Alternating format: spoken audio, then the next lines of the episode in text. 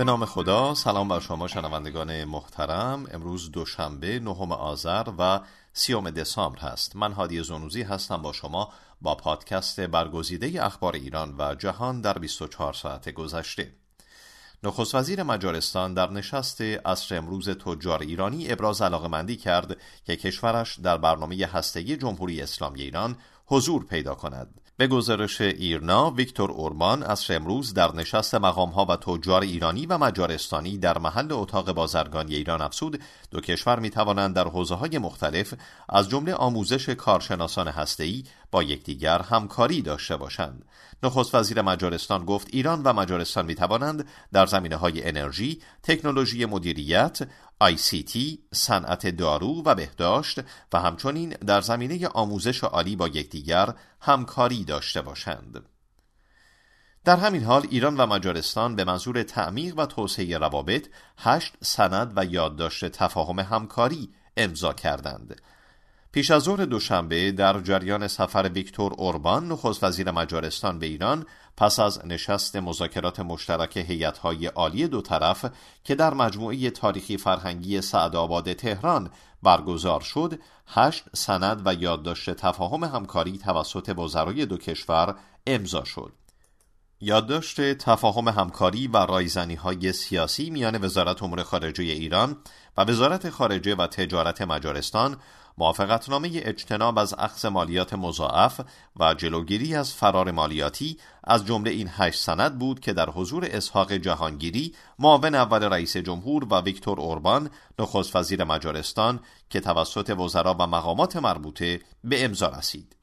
اما در خبری دیگر که در صدر اخبار رسانه های مختلف ایران و کشورهای منطقه قرار داره خبرگزاری ها در ایران اظهارات سردار سلیمانی فرمانده نیروی قدس سپاه پاسداران انقلاب اسلامی را منتشر کردند که در پاسخ به شایعه کشته شدنش و جراحتش گفته اینها چیزهایی است که دشتها و کوههایی را برای پیدا کردنش پیمودم خبرگزاری های ایران به نقل از وبسایت الوقت گفتند این گفتگو در دفتر آقای سلیمانی در تهران یک روز پیش انجام و امروز نهم آذر منتشر شده است پنج روز پیش خبرگزاری فرانسه به نقل از یک منبع آگاه امنیتی و گروه دیدبان حقوق بشر سوریه نوشته بود که آقای سلیمانی چند روز پیش در سوریه دچار جراحات سطحی شده است.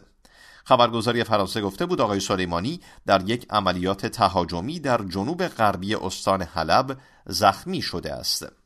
سفارت جمهوری اسلامی ایران در نایروبی هر گونه ارتباط افراد دستگیر شده کنیایی با نهادهای امنیتی و اطلاعاتی ایرانی را تکذیب کرده و انتشار این خبر را عجولانه و غیر سازنده دانسته است. به گزارش ایرنا اداره کل دیپلماسی رسانه‌ای وزارت امور خارجه روز دوشنبه با اعلام این خبر افزود جمهوری اسلامی ایران همواره برای روابط خود با کشورهای آفریقایی به ویژه جمهوری کنیا اهمیت زیادی قائل است و بر همین اساس آمادگی کامل خود را برای همکاری با دولت جمهوری کنیا برای مبارزه با تروریسم اعلام می دارد. ضمنا این سفارت آمادگی دارد تا با مقامات زیربط کنیایی جهت روشن شدن موضوع همکاری کند. معصومه ابتکار رئیس سازمان حفاظت محیط زیست و معاون رئیس جمهور ایران گفته است که در صورت برداشته شدن تحریم های بین المللی علیه ایران این کشور قادر است که آلودگی گازهای گلخانه ای را به شدت کاهش دهد. او در گفتگویی با بخش انگلیسی بی بی سی گفته است ایران قصد دارد سوخت پاک وارد کشور کند. خانم ابتکار که برای شرکت در اجلاس جهانی تغییرات آب و هوا در پاریس حضور دارد گفت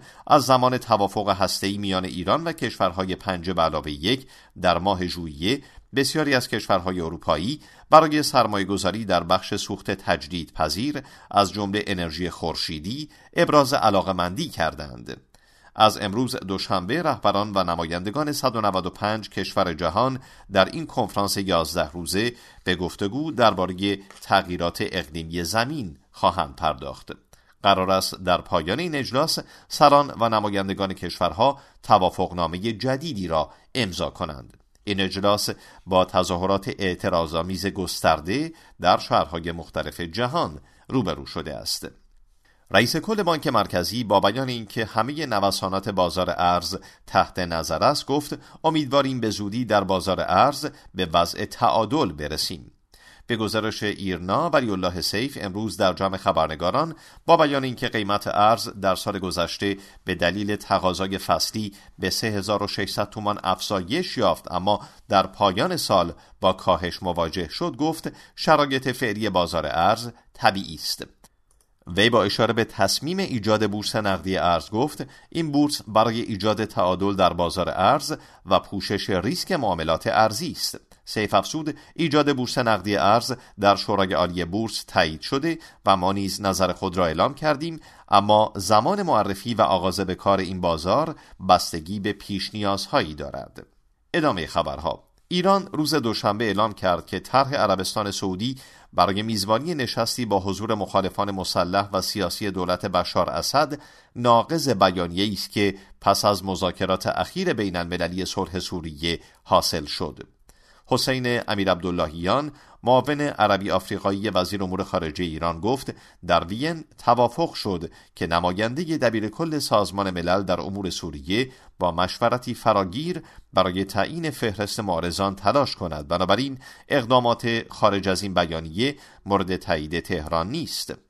در مذاکرات 14 نوامبر وین 17 کشور از جمله روسیه، آمریکا، عربستان و ایران شرکت داشتند. در مذاکرات روی یک تاریخ مشخص برای آتش بس و به دنبال آن تشکیل دولتی انتقالی طی شش ماه و سپس برگزاری انتخابات طی یک سال بعد توافق شد اما گروه های اپوزیسیون سوری آن طرح را غیر واقعی توصیف کردند.